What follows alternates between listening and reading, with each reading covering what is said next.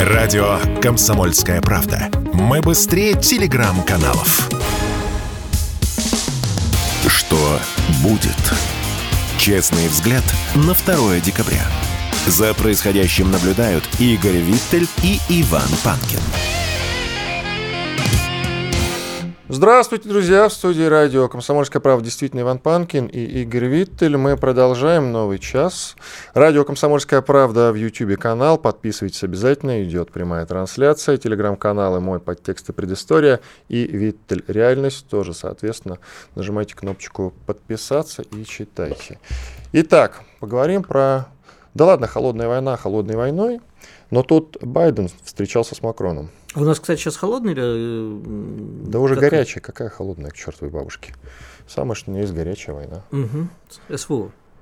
А при чем тут это? Или мы ну, говорим о войне с Западом, такой экзистенциальной? Ну, слушай, мы же понимаем, что то, что происходит ну, на Украине сейчас, это же прокси-война. Безусловно. Там воюют все против нас. Ну, это как бы... В, я думал, что это аксиома. Нет, нет, давай не говорить про все. Существует куча стран, которые мы, за этим... Если удов... в контексте Запад, Россия-Запад, то все. Да, и тогда практически да. Даже Северная Македония, к чертовой бабке, потому что она два года назад, самый разгар коронавируса, присоединилась к НАТО. Северная Македония. Смешно. Я считаю, что если страна она пошла на изменение своего имени в угоду Европе, нужно вообще перестать на нее обращать внимание. Была Македония, стала Северной ты, Македонией. Тогда ты ни на кого не будешь обращать внимание. Вот ты на Прибалтику вчера не хотел обращать И не внимание. Хочу. А это все-таки страны. Короче, Байден встречался с Макроном, он уже постфактум сделал очень интересное заявление. Я, говорит Байден, хочу встретиться с Путиным, но пока не знаю, о чем с ним говорить. Может, он это, конечно, в бреду сказал, но тем не менее, вот этот посыл, да, я хочу встретиться. Ну, не знаю, о чем говорить, это смешно. Слушай, там еще смешнее. Я ну, читал западную прессу, которая пишет по этому поводу, что там Байден мерился с Путиным, это с Путиным, с Макроном рукопожатия. Чем он может мериться с Путиным? Ну, ему, нет, там пишет, важно было доказать что как бы вот, тем более, что у них это важный момент на самом деле, все шуточки шуточками, а ведь э, по ходу дела, пока все это происходит, мы как говорим коллективный Запад, коллективный Запад, а между ними возникли серьезные разногласия. Разногласия возникали раньше. И э, между Соединенными Штатами и Великобританией, и между ними и Францией, и между ними и Германией. А происходят серьезные разногласия. Вот они и встречаются, и разговаривают они, я думаю, не только на тему Украины – а ну, всерьез обсуждать, что хотел сказать Байден, мне кажется, это уже бессмысленно. Потому что он, кажется, произносит какой-то рандомный набор фраз, вот, кстати, англицизм, рандомный, а, который у него в голове как счетчик. Знаешь, случайных чисел выскочило сегодня это. Ну давай Байдена-то за дурака держать не будем. Я деле, не держу его за дурака. Он когда-то был он вполне себе. Человек. Он был в себе вполне э, серьезным сенатором и с Громыко встречался, молодой, симпатичный. Был. Знаешь, что это он ну, призывал, кстати, бомбить Югославию? Да, конечно. Поэтому Байдену-то лучше бояться в этом смысле не надо думать, что он старый, уже заблудший совершенно человек, который то и дело здоровается с привидениями. Но это как так бы он не должно нас значит, сбивать я с правильного я пути. Я тебе напомню, что бомбежки Югославии были в 99 году. За время пути собачка могла подрастерять остатки разума. Ну, разум не подрасти. Этого-то и надо бояться, кстати говоря. Этого-то и надо а бояться. А, я, мы этого боимся, с одной стороны, а с другой стороны, я все-таки уверен, что там за его плечами стоит нормальная команда, относительно вменяемая, которая не даст ему сделать крайних шагов. Тут же и про раздрай, кстати, можно поговорить между тем же Байденом и Макроном. То есть, читай между США и Францией. Раздрай заключается в том, что Макрон за несколько дней до этой встречи сделал, например, очень интересное заявление, что э, Соединенные Штаты Америки забили всю Европу своими корпорациями, которые высасывают из этой несчастной Европы деньги. Угу. Это прямо камень в огород Соединенных Штатов, разве нет? Ну а теперь мы наблюдаем красивую картинку, когда немецкие корпорации переносят производство в Соединенные Штаты, потому что э, как бы дорого стало, проще Соединенных Штатах. Кто выигрывает? Опять Штаты. И вот вопрос. Не станет ли это причиной э, гораздо более серьезных разногласий между Европой и Штатами? Вот еще интересный момент. Байден, ну, как я уже озвучил ранее, сказал, что мне бы хотелось поговорить с Путиным. Правда, я не знаю, о чем пока что с ним говорить, да, но это можно переводить эту его фразу немножко по-разному. Но суть и посыл вот такой. При этом Макрон говорит, что нет, я стремлюсь к переговорам с Путиным. Франция сейчас, ну, после того, как Меркель ушла, И после того, как э, в Германии все рушится, так как они не хотят покупать у нас наши энергоресурсы, там стоят заводы и т.д. и т.п. Повышаются цены за электроэнергию и вот это вот все. Очень любопытный момент, что Франция это приподнялась на этом фоне. И теперь Франция ведущая держава Европы, между Франция... прочим. И Макрон говорит, что я хочу идти на диалог с Путиным. О чем это говорит? А, мне бы хотелось, чтобы это говорило о том, что э, созрел уже наконец момент поговорить, потому что Европа устала от того, что ею попользовались и продолжают пользоваться. А выигрывают Штаты, Китай, Индия и так далее. То есть ты имеешь в виду Соединенные Штаты Америки пользуют Европу? Да. Как, Грубо. Там, как там сказал э, товарищ Рогов в позе клубнички, вот так, так и пользуются. Да, мы с Роговым беседовали, действительно. Это, это а, назрел вопрос поговорить. Мне хочется в это верить. С другой стороны, значит, Макрону все время нужно показывать себя не как какого-то, в общем, президента уже не империи, э, без колоний и вообще достаточно отсталого, частично, скажем так, государства во всех смыслах, а главного переговорщика. На эту же роль претендует Эрдоган, и на эту роль претендует, в общем-то, много кто. Но Макрон все-таки на первых ролях. Он же все время звонил постоянно, договаривал, разговаривался, рассказывал, что он и есть, без него никуда никак. Ну и Эрдоган претендует на те же самые роли. Вот тут что смешно. У Эрдогана лучше получается. Пока Можно я немножко сейчас уйду в сторону? Только коротко. Коротко ухожу в сторону. Значит, как ты знаешь или не знаешь, вот сейчас проходит чемпионат мира по футболу. Я сейчас не про счет, а не прочее. Вот я все жду, когда западная пресса напишет, а, что это лично Путин занес странам третьего мира э, денег, чтобы они подкачались и выкинули нафиг старую Европу и вообще старые футбольные державы с э, поля событий. Потому что мы видим, как э, вылетела Германия, вылетели другие очень многие европейские страны, и прямо вот э, видно, как живая кровь. Мы же говорим о многополярности. Вот она, сборная из Сенегала, Ганны. Вот она новая кровь и молодая шпана. Это вот как раз э, идея нашего государства о том, что мир должен быть многополярным, прекрасно показывает себя на футбольных полях. Жаль, только там наш нет. И все, а мне не жаль. И все эти страны являются, ну вот если что-то объединяющее придумать, это антиамериканские страны по сути. В общем, Почти да. вся Африка. Да, да. Многие в Латинской Америке. С, Латинской Америкой чуть сложнее, да, но тем не менее, ну да, Мексика Многие сейчас... в Центральной Америке. Мексика, по-моему, тоже уже покинула. В Центральной Америке, ну, смотри, так себе тоже еще союзнички. Э, Венесуэла и так далее. С Бразилией, вот да, с Бразилией серьезный разговор, и сейчас э, я думаю, что дедушка Лула там э, наделает шороху и, наконец, э, повторит свои антиамериканские трюки. А, так что да, это действительно так. Мы видим, как мир перестраивается. Но Макрону нужно показать, нет, он подпрыгивает, нет, нет, мы первые. Нет, нет, мы первые. Давай уже с холодной войной разберемся. Действительно, очень важно растолковать э, современный тезис. Никто, правда, ничего нового не придумывает. Только вот появляются периодически разговоры о том, что это прокси-война Запада с э, Россией и так далее. Но никто не придумал такого же хлесткого выражения, как холодная война. Горячая война, ну, тоже как бы не совсем корректно, как я сказал. Да, в начале передачи я назвал горячей войной, потому что она действительно уже в горячей фазе. Ну, то есть война как таковая идет, есть боевые действия, значит, фаза горячая. Притом к Бел, в Белгород Трек, залетает. Третья прокси мировая война. Как тебе так? Это не очень звучно. Хотя в целом, да, определение логичное. Оно, оно в принципе, как, подходит. Оно как бы... Э, на самом деле, все-таки давай... Я, я знаю, что ты, у тебя на слово Китай аллергия. Да. Но давай не забывать, что как бы это на самом деле в первую очередь еще и война Америки с Китаем. А не с нами. То есть американцы таким образом как бы посылают месседж Китаю.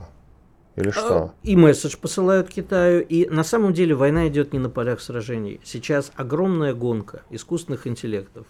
И э, вот в этом э, идет война Америки и Китая. Кто будет первый, кто будет мировое господство именно в этом аспекте. И, к сожалению, вот тут мы опять не на первых местах. И это очень важно. И это важно, в принципе, и для э, полей сражения настоящих. И вот тут мы возвращаемся к названию нашей программы «Геноцид русский», потому что Лавров очень метко сказал, вот накануне, вчера что ли, что НАТО вернулось к приоритетам холодной войны. Русских, внимание, русских хотят держать вне Европы. Можно ли это считать геноцидом, кстати? Геноцидом, пожалуй, нет, но... Но? Я не очень понимаю, опять-таки, фразу, что такое НАТО вернулось. НАТО никуда, не, никуда от этих приори... никак, никуда на этих приоритетов не выходило. То, что они как бы не, не транслировались в пространство медийное и вообще как бы меньше стали звучать после краха Советского Союза. Это было временное тактическое отступление. На самом деле приоритеты никуда не делись. Все эти годы подбирались наши э, бывшие союзнички по всей Европе под крыло НАТО. Какие приоритеты? То есть, какое возвращение? Никуда не... Для того, чтобы возвращаться, надо было, чтобы какое-то время было тихо. Но дискриминация русских есть? Вот ты за рубежом Конечно. пожил. Да. Ну, дискриминация русских есть или нет? Э, трудно сказать, смотря а. где. Понимаешь, нельзя сказать общий зарубеж. Встречался я... Встречался ли я с проявлениями русофобии по, да. по миру? Конечно, да, да. встречался, да. Как она проявлялась? В баре в морду могли дать. Ты не представляешь, на самом деле, это вот опять верну, мы с тобой вчера разговаривали про то, что под этим внешним благообразием таится. А я однажды в венском баре подрался с поляком, который начал рассказывать, что вот раньше вы, говорит, евреи, а тут вот раньше тоже много евреев было, но на юг уехали. Куда на юг? В Освенцим. Вот это те благополучная Европа. И про русских они говорят точно так же. Но если ты дрался с поляком, ну или собирался подраться, то не все поляки, кстати, ненавидят русских. Многие, кстати, очень хорошо относятся к русским. Я общался, когда гостил в Финляндии, с двумя поляками из разных компаний. Они говорили, ну, что все ну, это пропаганда еще раз говорю, я вот общался с двумя поляками, прям поляками-поляками, они говорят, это все на уровне политики у нас действительно есть такое отношение, а мы относимся совершенно ровно. Иван Панкин и Игорь Виттель, мы уходим на перерыв. В следующей части мы побеседуем с Сергеем Марковым, известным российским политологом. Нас ждут перестановки правительства. sportkp.ru О спорте, как о жизни. Что будет? Честный взгляд на 2 декабря. За происходящим наблюдают Игорь Виттель и Иван Панкин. Иван Панкин и Игорь Виттель действительно с вами. Мы продолжаем. Анонсировали мы, что к нам присоединится Сергей Марков, известный политолог, директор Института политических исследований. И как он сам любит дополнять, самый цитируемый на Западе российский политолог. Здравствуйте, Сергей Саныч.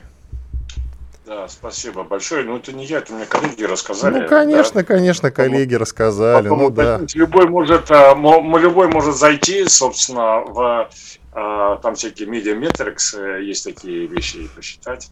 Там все есть. Не, все правда. Я, я что, я же не шутил. Это он без подкола, Сергей Алексеевич. Это он без подкола. Сергей Александрович, вы тут пишете о том, что намечаются какие-то перестановки правительства. Мы заинтригованы, какие перестановки в наоборот, правительстве. Наоборот, я, я это опровергаю. Нет, ну секундочку, том, вы написали о том, что в принципе такая тема есть, такое обсуждение вот существует. Я ничего такого не да. слышал. Но вам виднее, пожалуйста. Ну, я просто э, читаю всякие ресурсы такие, да. Какие такие? Такое, какие, такое какие, какие такие? Есть. Ну, посмотрите немножко, если хотите, по, прямо сошлюсь потом и скажу. А, Надеюсь, а, не телеграм-каналы анонимные? Анонимные, да. Ну, не, не, ну, конечно, нет. Все, слово вам. Все, мы перестаем шутить, пожалуйста. Значит, ну, короче, значит, э, тема такая есть, любой может пойти посмотреть. Если мы опровергаем, значит, э, все это публикации попались мне, так сказать, много-много раз. Да? Значит, э, там, ну, слухи эти возникают в связи с несколькими обстоятельствами. Ну, во-первых, э, э, ну, обозревателям всяким так далее нужно что-то такое обсуждать, то, чтобы такое была какая-то такая пища для перестановок. Э, Политтехнологи любят, чтобы какие-то прошли изменения, так сказать, акции вверх, акции, акции вниз, так сказать, туда-сюда как-то борьба кланов, башен Кремля и так далее. Значит, э, ну, кроме того, есть э, противники российского режима, которые э, видят постоянно, так сказать, такие малейшие трещ, трещины, как вам кажется, в этом режиме, в результате которого начнется, так сказать, вот это постепенное разрушение этого режима под западным давлением. Это может быть главная такая, так сказать, вещь, которая время от времени возникает. А, а, ну вот эти две причины, как мне представляется, есть, но плюс еще триггеры есть, да, в частности, уход а, Кудрина с поста а, руководителя счетной палаты, он тоже а, заставил многих обсуждать, э, там, возможно, предложение Грефа с главы Сбербанка и какие-то другие перестановки. Но я посчитал, что нужно успокоить нашу общественность а, поскольку по а, моим данным, потому что я общаюсь, да, а, начиная с это начала этого года, когда началась специальная военная операция, даже сказать, до того, как она началась, когда было принято решение уже окончательно, что она начнется, был взят период табу на какие-либо изменения. А, полная консолидация российской элиты, прекращение всех свар, конфликтов. А, а в какой-то мере такое решение было принято, между прочим, тоже, когда вот началась такой э, первый небольшой шторм санкционный в 2014 году, тогда тоже некоторые большие такие конфликты э, были подморожены по э, распоряжению руководства высшего. Но сейчас это прошло в такой очень жесткой форме, сказано было всем четко, а, никаких э, ничего изменений, все консолидируемся, все решаем самую главную проблему, а остальными, так сказать, проблемами занимаемся потом. Спасибо, Поэтому... Сергей Александрович. Напомню, Сергей Александрович Марков был у нас в гостях. Только короткий вопрос. Если вообще э, убрать э, тему, что сейчас не вовремя, нужны перестановки одним словом или нет? Вообще. Не... А, перестановки, да, безусловно, нужны. Нет, Спасибо, у меня, Сергей... нет, секундочку, да. у меня еще есть вопрос, Сергей Александрович. Скажите, пожалуйста, а точно не нужно никаких перестановок э, вот в нашем правительстве? Что у нас все правительство хорошо работает, складно так и замечательно? Я только наблюдаю хорошую работу председателя правительства, господина Мишустина. А так, чтобы все хорошо работали, ну, извините, у меня такой уверенности нет. Может быть, вы меня поправите? Ну, э, знаете, скажу как есть. Давайте, рубите. Никто из нас точно не знает, кто там работает хорошо и кто плохо. Потому что мы видим с вами внешне только 10% их э, работы, а 90%, так сказать, у нас индикаторов различных, которые существуют, они все там внутри правительства а, варятся. Поэтому а, у, никто из нас не имеет, ну, мне нравится Андрей Белоусов, я поддерживаю его линию такую, скорее на то, чтобы на промышленный рост там и так далее. Значит, э, но а, это мы можем видеть а, какие-то такие идеологические линии. Но что, что касается непосредственно вот индикаторов работы какого-то человека, как э, э, главы э, крупного министерства, у нас очень мало, к сожалению, с вами информации. С моей точки зрения, это неправильно. Спасибо, Сергей Александрович. Информации, информации должно быть больше. Ну и, и, и закончу, скажу, ну, то, что 350 миллиардов поставили у западников, которые заморозили, это такой вообще а, колоссальный удар по российской экономике, что я, я считаю, что виноватые за это должны быть э, сняты. Хорошо, Сергей Марков, политолог, директор Института политических исследований был с нами на связи. Мы продолжаем уже отдельно. Итак, вот, э, кстати, мы с тобой как-то беседовали на этот счет э, и говорили про правительство. Ты мне сказал интересную вещь. Вот почему наше правительство, ну, правда, как нам, нас поправил в этом смысле заочно господин Марков, э, что мы не знаем, кто и как там работает, но ты мне на этот вопрос ответил так, а потому что они всем довольны. Вот они смотрят на какую-то картинку, да, у них тоже есть свои рейтинги, свои данные, наблюдения KPI, да. прости за латинизмы, это называется KPI. И ты говорил, ну вот они смотрят на те данные, которые к ним поступают, и видят, ну, что все в целом-то нормально. Я тебе объясню. Давай. Это очень важная тема. У нас в стране э, куча project менеджеров, как это называется, опять, прости за латинизм. Ну, по-другому, ну, проект менеджеров. Эффективные так, менеджеры. Проект, проективные управленцы, да. А вопрос только в том, что они умеют управлять проектом. Нет никакого стратегического видения развития страны решают технические задачи. Мишустин великолепный человек, премьер, который умеет разбираться с техническими задачами. Вот ему поставлена задача, была там все время, налоговую реформировать, прекрасно справился. Но речь не идет у них о стратегическом развитии страны. Вот так далеко не смотрят. Поэтому Сергей Александрович может сколько угодно возмущаться, куда делись 350 миллиардов. В той парадигме, которая существовала и существует, они не могли деться в другом месте. Это наша политика экономическая. Вот так и получилось. Ты, конечно, э, хоть и опровергаешь, но все-таки многие и в комментах это пишут, тебя считают экономистом, что на самом деле недалеко от реальности. Скажи мне, пожалуйста, вот экономический блок нашего правительства эффективно работает все-таки или нет? А чтобы что? Например, чтобы таргетировать инфляцию, да, но если заниматься только таргетированием инфляции, экономика в стране рухнет. Ответ простой. Деньги, Сергей абсолютно прав, деньги надо на инфраструктурные проекты было пускать, и я так считаю. На промышленность, на инфраструктурные проекты. Вот тут я с ним абсолютно согласен. А вот таргетирование инфляции дело, конечно, важное, но, как мне кажется, не первостепенное. Но я тебе повторю ровно то же, что говорил вчера. Понимаешь, потому что у нас э, выбор, знаешь, как говорят, у дьявола две руки. У нас в данном случае там штук 8, как у Шивы. Но и все левые получаются. Потому что выбор нам либо, с одной стороны, глубоко уважаемый мной Сергей Юрьевич Глазев, а с другой стороны, Лилия Сахибзадна Набиулина. И то, и то, мне кажется, это, в общем, э, а ведь, кстати, вот эти все слухи о перестановках правительства, ну, они возникли, понятно, потому что Кудрин ушел, то ли в Яндекс, то ли в свободное плавание, пока до сих пор непонятно. И пришлось на все эти слухи отвечать даже Дмитрию Пескову. Он подтвердил, что не планируется никаких перестановок в правительстве. А перестановки, вот свежая кровь, она нужна в целом? Ее как часто надо подливать? В настоящий момент я считаю, что не нужна а, вообще, понимаешь, э, что такое... А почему, свер... когда ты говоришь в настоящий момент не нужна, что ты имеешь в виду? Объясню. Давай. Сейчас идет специальная военная операция. Действительно, в этот момент не время, наверное, менять э, коней на переправе. Хотя проблем много, они назрели, но они должны были быть решены до, а не во время. А теперь, видимо, уже после. Но что такое свежая кровь? Если вместо там э, условного Кудрина придет еще один известный системный либерал, при всем уважении к Алексею, я прекрасно к нему отношусь, мы прекрасно лично общаемся. Но тем не менее, политика от этого не изменится. Это будет все тоже тянущиеся с 90-х годов либеральное направление экономической мысли. А, Оно... я, а я считаю, что пора заниматься диверсификацией, не класть все яйца в одну корзину. А почему они там до сих пор, эти самые яйца в этой корзине лежат, скажи мне, пожалуйста. Почему мы действительно не меняем вот этот путь и вектор?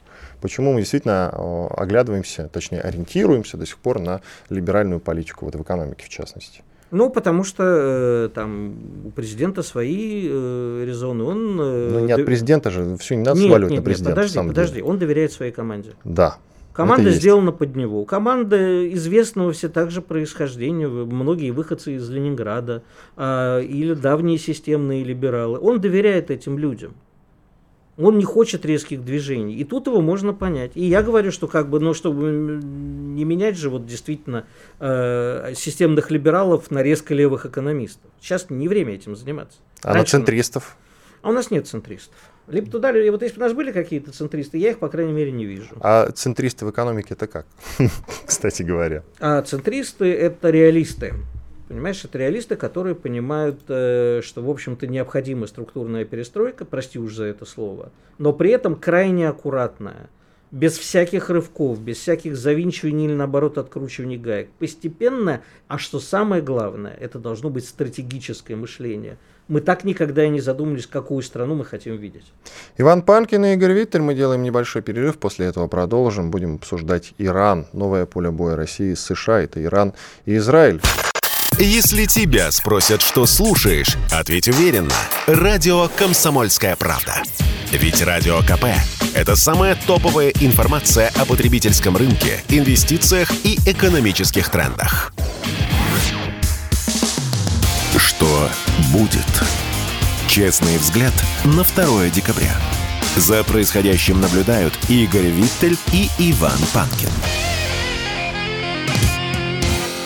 Иван Панкин, Игорь Виттель, мы продолжаем. Но есть еще, значит, поле, где могут происходить сражения. Это, например, Иран и Израиль. Ну, там же можно добавить и третью страну, Турция, она тоже масло в огонь периодически подливает. Почему Иран и Израиль? И это как бы не просто самостоятельные отдельно взятые страны, которые хотят повоевать друг с другом. Хотя конфликт между ними не утихает уже несколько десятилетий. Туда же можно добавить Пакистан с Индией, которые являются ядерными державами и в любой момент, по идее, могут обменяться ядерными ударами взаимными.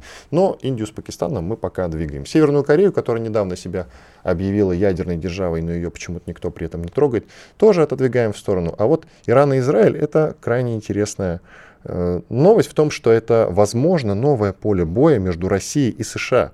Ведь традиционно Россия как бы защищает Израиль, фу извините, Иран, а Израиль защищают американцы. Хотя мы способствовали созданию государства Израиль. Это ну, интересно. Но потом рассорились, да. Могу сказать, или гостя подключим? Гостя подключим, когда гость подключится. А тогда я тебе отвечу. Давай. На самом деле все совсем не так. И я думаю, что наша гостья, когда появится, она поддержит меня в этом вопросе. А есть сильное ощущение, и это не только ощущение, оно подкреплено многими косвенными доказательствами, что между Ираном и Израилем постоянно идут переговоры. Обо всем они там договорились уже давно. А все это как бы исключительно вещает на публику про угрозу безопасности Ирана. Безусловно, Израиль обеспокоен безопасностью. Втихую мочат, конечно, иранских физиков-ядерщиков, втихую мочат э, членов этого, как называется, Комитет Стражи Исламской революции и так далее. Ты хочешь прикол? Ну. Не так давно в Сирии был разбомблен заводик, где производились беспилотники ну. для России проходила новость. Ну, на этом заводике mm-hmm. работали э, иранцы, которые, собственно, эти беспилотники для нас и создавали. Так вот, Израиль взял и отбомбил на территории Сирии этот заводик. Его больше нет. При этом Иран, я не видел, чтобы Иран как-то ответил. Хотя Иран всячески Почему намекает на вол... то, что у него Подожди. есть ядерное оружие. Секундочку, секундочку, секундочку. Э, во-первых, я не уверен, что у Ирана есть готовое ядерное оружие, да? У нас его, в общем-то, так... Если у Северной Кореи есть, то и у Ирана есть тоже. Ну, там другое, там с системами доставки еще этих ядерных боеголовок надо. Но уже вроде как все получается у них. Но вопрос. Uh-huh. А, Израиль, кстати, тоже не действует в парадигме, не можем ни подтвердить, ни опровергнуть. Все прекрасно знают, что из Израиля оно есть. Uh-huh. А тут в этом раскладе ясно все только на первый взгляд. Никто непонятно кто с чем. А, воюет на самом деле кто с кем договорился. Вот то, что а, Байден недавно сказал, что Америка может вполне начать военные действия с Израилем, к этому я бы отнес чуть более серьезно, чем к перспективе возникновения серьезного конфликта полномасштабного между Ираном и Израилем. Подключаем к нашему разговору Корене Геворгян, известного политолога и востоковеда. Корене Санна, здрасте. Доброе утро. Доброе, доброе утро, Доброе, доброе придоброе. Вот президент США Джо Байден готов в качестве крайней меры прибегнуть к военному вмешательству, чтобы не позволить Тегерану, ну то бишь Ирану, завладеть ядерным оружием. Как вы считаете, насколько серьезно это заявление? Они уже как-то северные, американцы имеют, Северной Кореи угрожали, но тем не менее что-то вот не напали, никаких крайних мер не было. Стоит ли серьезно относиться к его словам сейчас? Ну тогда это, правда, Трамп говорил. Байден, может быть, другое дело? Знаете, стоит. А здесь есть один аргумент, из-за которого стоит. У американцев все очень плохо с а, а, обогащением урана. Заводов нету. Вы знаете, да? А все эти боеголовки ядерные, они стареют. То есть куда-то швырнуть это сейчас, а, в общем, в преддверии катастрофы, а, когда только они хотят выплыть на берег, ну, они могут. Швырнут ли они это в Иран? Вот это большой-большой вопрос, потому что это, в общем, бессмысленно. А, Иран на колени это не поставит. В Иране объектов, где производятся собственно, обогащается уран до 60, да, в военных целях, говорят, надо до 90 процентов. Они пока до 60 это дело довели. А, Карина Александровна, можно на секундочку перебью, простите? А, да. А вы видите какой-нибудь а, реальный, вот как бы вы могли, а, как сторонний, даже не сторонний, но вот вы бы на месте президента США, могли бы придумать какую-нибудь реальную э, причину, по которой Иран является угрозой безопасности, например, США, то есть не просто какую-то, надо просто куда-то кинуть боеголовку, а именно вот действительно резон для Америки действительно серьезный что-то сделать. Ну, не я, а какую-нибудь подлянку надо сделать, какую-нибудь спецоперацию, вот, э, обвинить в этом Иран, э, громко заохать, и сказать, ну, это уже ни в какие ворота. Ну, какую-нибудь ерунду придумать там, все. А как вы думаете, история про 60% это реально или на самом деле у Ирана есть обогащенный до 90% уран оружейный? Но мы об этом не знаем. Знаете, удивительная штука. Вот иранцы, они Это довольно забавно. Они люди честные, понимаете? И они считают, что лучше... Вообще перед Богом лгать нельзя. То есть ты лжешь не своему контрагенту, а Господу Богу. И это не есть хорошо. А они считают, что те, кто допущен, например, на сегодняшний день на их э, э, эти самые центры, вот, они, вот, вот как есть, они так и сообщают. Я думаю, что у них нет этого. Мне... Они не играют в лукавые игры, в отличие, например, там от Турции, которая получила э, соответствующие компоненты, хранить она их не могла, поскольку, поскольку сухих хранилищ у них нет на территории Турции. Получила Турция компоненты для ядерного оружия. А это как получается, Мы... что религия одна, а Турция нечестная, да, да, да. а Иран честный? У дураков мысли сходятся, я тоже хотел уточнить, действительно. Сейчас, подождите. А Эрдоган это дело отправил на Украину. Вот на ту самую Запорожскую АЭС. Более того, он своему народу несколько раз э, заявлял, что Турция станет ядерной державой в 23 году. А иранцы говорят, а нам не нужно. Мы не собираемся ни на кого нападать. И не собираются. Я совершенно, Игорь, с вами согласна. Потому что страшный сон Аятол – это исчезновение государства Израиль. Ибо тогда Ирану, у Ирана предмета разговора с э, суннитским миром просто нет. А ну, можно, конечно, в Израиле там все что угодно думать, и я понимаю, что люди там переживали. Гадости Иран э, через Хизбаллу может делать Израилю, да. Но пуляться ядреными бомбами по Святой Земле, ну, это абсолютно для него бессмысленно.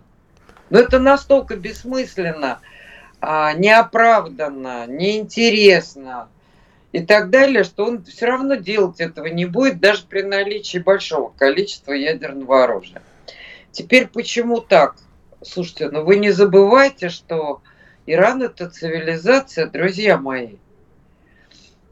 И об этом пишет еще Геродот, что самое главное, чему учат э, молодых детей, маленьких иранцев, это умение говорить правду. А, считается, кроме всего прочего, что нельзя брать в долг. Потому что тот, кто берет в долг, он оказывается в сложной ситуации и тоже может солгать. У них это просто, ну как это, в генах. А Турция это не цивилизация. О как! А Турция не цивилизация, Турция это конструкт. Ну, понимаете, вот вы поезжаете, вы поезжаете в Иран, и вы увидите собственное лицо у этой цивилизации. То есть э, там все свое. Они даже, ну извините, даже арабскую грамматику, первую Сибалыхи создал Перс. Сибалыхи он звали. Вот, потому что а, надо было этот лингва франко изучать, вот, а как его изучать? И первая арабская грамматика создана персами, понимаете? А... Короче, вы просто не любите все турецкое. Спасибо большое. И правда, я считаю, что они гениальные. А, это, понимаете, это чисто политический феномен Турции. Ну поймите меня. А вы приезжаете в Турцию, у вас мечети напоминают византийские церкви, Правда? По архитектуре. Ну, что такое Коренная, коренная, извините, пожалуйста, не, уже не остается времени, чтобы закончить эту беседу с вами. Благодарим, что поучаствовали в нашем эфире. Коренная Геворгян, политолог и востоковед. Я вот, Игорь, у тебя хотел тогда уточнить. Угу. Северная Корея, которая сильно беднее Ирана, уже объявила себя ядерной державой. То есть у них ядерное оружие есть, а Иран до сих пор не дозрел. 30 секунд у нас. Вот ну, потому что Северная Корея, в общем, по-хорошему беспредельщик, а Иран хочет все-таки оставаться как бы вроде как у нас есть, есть, и сейчас будет, и мы, да, но готовы это делать предметом торга и не готовы устраивать большой, как я люблю говорить, бадабумс, да, чтобы это все э, понесло. Потому что понятно же, что любая ситуация с Ираном – это цепочка и все. Радио «Комсомольская правда». Никаких фейков, только правда. Что будет? Честный взгляд на 2 декабря. За происходящим наблюдают Игорь Виттель и Иван Панкин. Да, действительно, Иван Панкин и действительно Игорь Виттель. Мы продолжаем. Очень интересные заявления от Канье Уэста. Кто такой Канье Уэст? Спросите вы. Ну, рэпер. мало того, что он просто рэпер как таковой, он известный музыкальный продюсер. Вот, Но он вы, еще друзья, тогда и кандидат в президенты США. Об этом позже. Я просто хочу уточнить такой любопытный момент, что, друзья, когда вот вы слушаете, допустим, какую-то музыкальную радиостанцию, вот имейте в виду, вот, э, которая крутит зарубежную музыку, разумеется, примерно 30 или даже 40 процентов музыки спродюсировано так или иначе Канье Уэстом, а многие из них написаны его продюсерскими центрами. А зачем нам Канье Уэст, когда есть прекрасный русский рэп? Не всегда его, конечно, можно пускать в эфир, да, а я да, с удовольствием да. слушаю. Ну, это ты молодец. Так вот, Канье Уэст заявил, ну, что, во-первых, он любит Путина, а он, как сказал Игорь Виттель, является кандидатом в президенты. И Нет, есть... Путин является президентом, все-таки напомню. Это Канье Уэст кандидат в президенты. Канье Уэст любит Путина. И mm я имел в виду, что да, Канье Уэст является кандидатом в президенты. Спасибо, что поправил. Очень вежливо и любезно с твоей стороны. А, там еще, вот он выступил с интервью, э, которое у него взял известный американский конспиролог Алекс Джон, и в этом самом интервью Канье Уэст, среди прочего, сказал, он сравнил Обаму с Гитлером. В посыле Гитлер убивал людей? Вы серьезно? Обама тоже убивал людей. Обама не был первым чернокожим президентом, он был очередным президентом-евреем. Мы, не, а мы сказали, что как бы Kanye West тоже как бы ну, чернокожий, нет? Нет, не сказали. Слово с четырех букв нельзя произносить, а то YouTube забанит. Да, значит, э, я тебе могу на это ответить.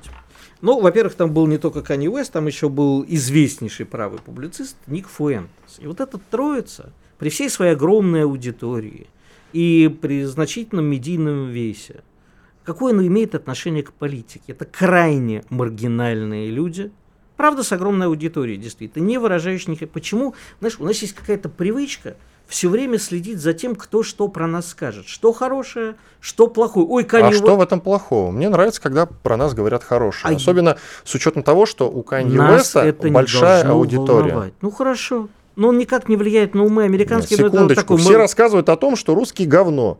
А находятся люди, которые говорят... А через строчку говорит, что он поклонник Гитлера. Тут ты поставил меня в тупик, надо признать.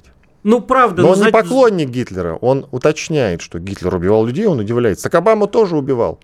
Ну, что я не знаю, что он, я, не, что он имеет в виду. А, значит, я тебе хочу сказать так. А, я думаю, что нам все-таки надо быть реалистами. Если мы хотим действительно знать, что думают о нас о Западе, чистую правду, да, что угу. плохое, что хорошее. Нам надо не смотреть не на Кани Уэста, а на серьезных политиков. На каких? И не на Алекс Джонсона. Понимаешь, Алекс Джонсон это такая канализация, он канализирует протестные настроения определенных э, не элита, скажем так, групп социальных страт в Соединенных Штатах. А этот самый Ник Фуэнтес там, по-моему, вообще и Кани Уэст, по-моему, тоже в маске сидел. Ну, вот такой, знаешь, экстремисты, которые, ну, ни, ни о чем. Я вообще считаю, что это разговор выеденного яйца не стоит. Ну, похвалил, а потом похвалил Гитлера. По-моему, это очень плохой. Вообще не надо об этом, на них обращать внимание. И так очень часто у нас, к сожалению, большой грех.